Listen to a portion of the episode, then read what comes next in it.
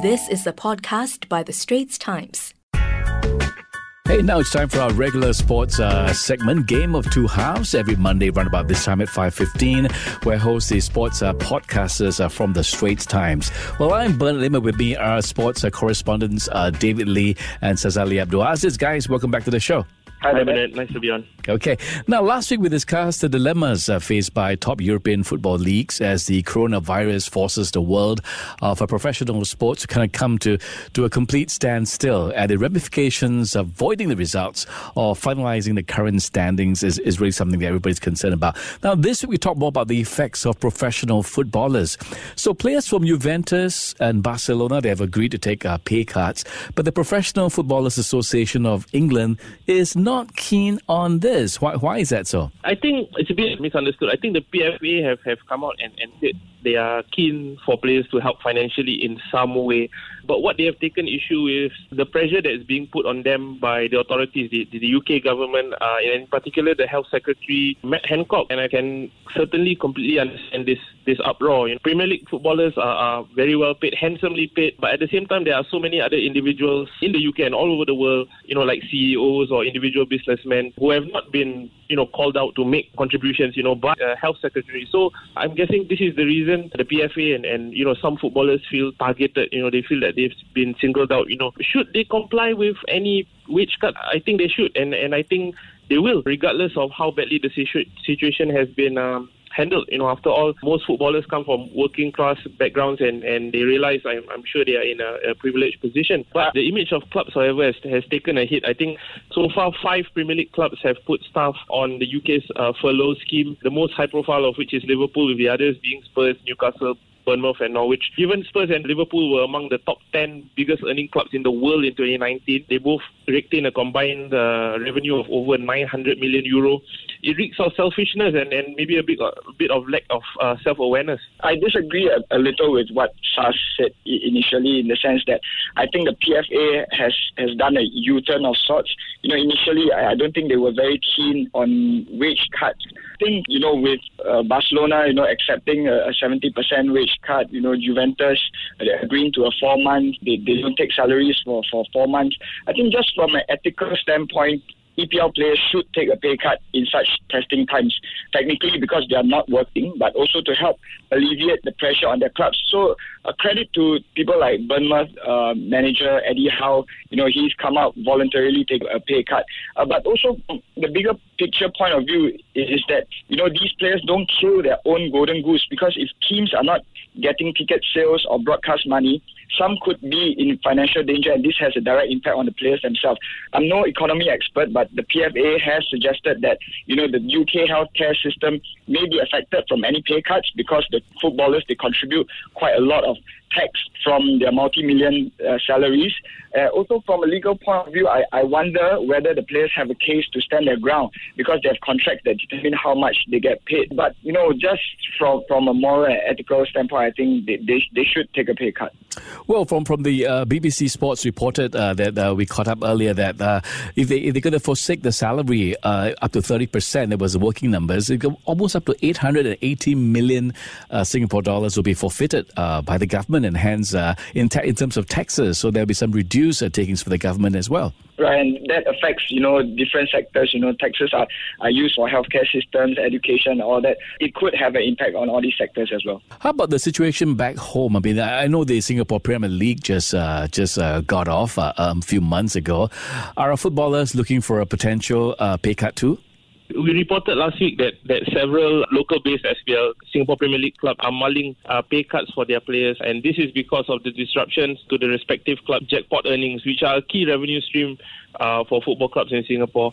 So, you know, while, this makes sense operationally and, and you can certainly understand where they are coming from, you do have to feel for the players. You know, we were talking about Premier League players, you know, just a, a couple of minutes ago, but, you know, local players in, in the SPL uh, and in the region, in fact, are earning nowhere near what those in the UK are earning. You know, wages here, you know, range from maybe 4,000 on average to, you know, in the, the high hundreds, you know, so a significant wage cut of you know even 30% or, or 40%, you know the numbers are banded about uh, between 25 to as high as 50%, uh, would affect them greatly, you know, and, and naturally players we have spoken to are concerned and are against such a move. You know, those with families are obviously most worried how it will affect their spending ability, and even those who are single are fretting over uh, how it might affect them as well, you know, because they have savings and plans like, you know, you know life, like, you know, uh, getting married, buying mm-hmm. a house, that kind of thing. So, but there has been no official word from the FAS yet, other than they have been in consultation with the clubs and stakeholders, and that they've always and will always place players' livelihood as the utmost priority. But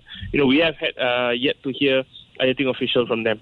I think that that's a vital point Sazali brought here. So, mm. Sorry, but uh, mm. you know we, we are not comparing apples with apples here. You know, world class football stars, you know, the likes of Messi, Ronaldo, they make tens of millions a year through salary and endorsements, mm. and a pay cut in the millions is unlikely to hurt them as much as you know the, the local scene where our local footballers, like like Sazali mentioned, are earning you know merely tens of thousands a year, and the cut of even a few thousand dollars is significant. Mm, you know, Sazali wrote a story last week about how Lions City Sailors, they have come out to say that they will not cut player salaries.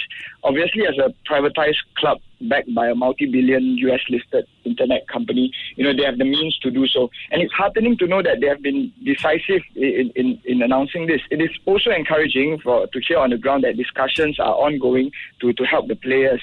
The Singapore Premier League, we all know, it, it is not flush with cash like other major leagues the club chairmen are, are, volunteers. They don't take a salary.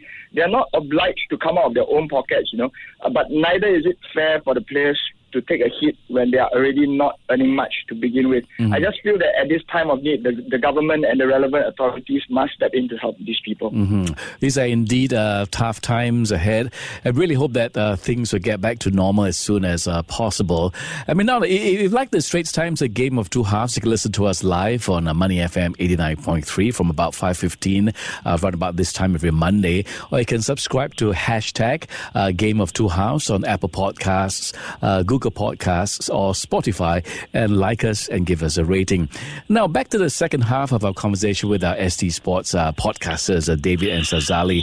Well, in a bit to kind of preempt the trend of increasing local transmission of COVID 19, the Singapore government introduced uh, new circuit breaker measures that were enforced, uh, they will be enforced uh, tomorrow, that's uh, Tuesday. Uh, David, how, how does this affect uh, sports in Singapore in general? Okay, so uh, the new measures effectively means that sports will officially grind to a halt in Singapore from tomorrow. Uh, all sports and recreational facilities such as uh, swimming pools, country clubs, gyms, fitness studios, all these will be closed. Uh, this includes condominium sports facilities such as basketball courts, tennis courts as well. However, public parks and selected stadiums will remain open so that the public can, can go there and exercise. But of course, they must practice safe distancing even in open spaces. Uh, fitness studios told us that while their outlets were closed, uh, they will conduct online classes for their members. Uh, meanwhile, you know, Singapore pools, they have also ceased their betting operations for a month. Um, this could potentially affect their revenue and possibly tote board support for the charity sector that also includes the national sports associations. But those in the industry whom I spoke to, um, they express confidence that the stat board, the tote board has enough in reserves and the government in general will not cut back on their funding. Mm-hmm. Yeah, when we're talking about mentioned sports grinding to a halt, I think that's this is you know really the official stop. But sporting activity in Singapore had already been greatly tapered down from you know even the move to to DORSCON Orange in February and and even more so with the introduction of the enhanced measures two weeks ago. So I don't think too many Singaporeans will be complaining that they are unable to go get their workout done at their private gym anymore, given the signs were coming for, for quite a while. But there are also things that have happened within the sports fraternity as a result of these restrictions and, and latest measures that are actually not so doom and gloom, you know, some positive ones. You know, for example, we've seen some national athletes like Pang Sheng Jun, the swimmer, Ridhwan, the boxer, and Constance Lien, the national uh, jiu-jitsu exponent. You know, they, they've taken to social media, done line workouts, post their regiments, encourage their fellow Singaporeans to keep fit and healthy. And also, you know, National Sports Agency, Sports Singapore are rolling out a number of yeah, interactive initiatives and activities for those at home, including seniors and the elderly, that they can do at home to stay active. So, yeah, I think it's the end of outdoor sport as we know it for, for now. but, you know, I think it's not the end of, of being active. Mm-hmm. Well, most Singaporeans obviously are anticipating the uh, the kind of official uh, day whereby all the measures will happen, which is uh, tomorrow. Uh, there were long queues uh, spotted at IKEA over the weekend. So, was it the same at uh, at major sports stores too? I really don't get the long queues at the home furnishing store. Is that new sofa, the new wardrobe, or new curtain really a priority now? You wonder. But yes, uh, sales at sports stores have gone up almost twofold over the weekends at some stores. Decathlon said sales have increased uh, 43%, while Home Gym said their sales went up by 80%. You know, health and fitness equipment supplier IB has also had also extended their working hours until midnight over the weekend to cope with the large orders for their products. Some popular items include dumbbells, yoga mats, toning bands, and even bigger items like treadmills, benches, and bicycles are sold out at some stores.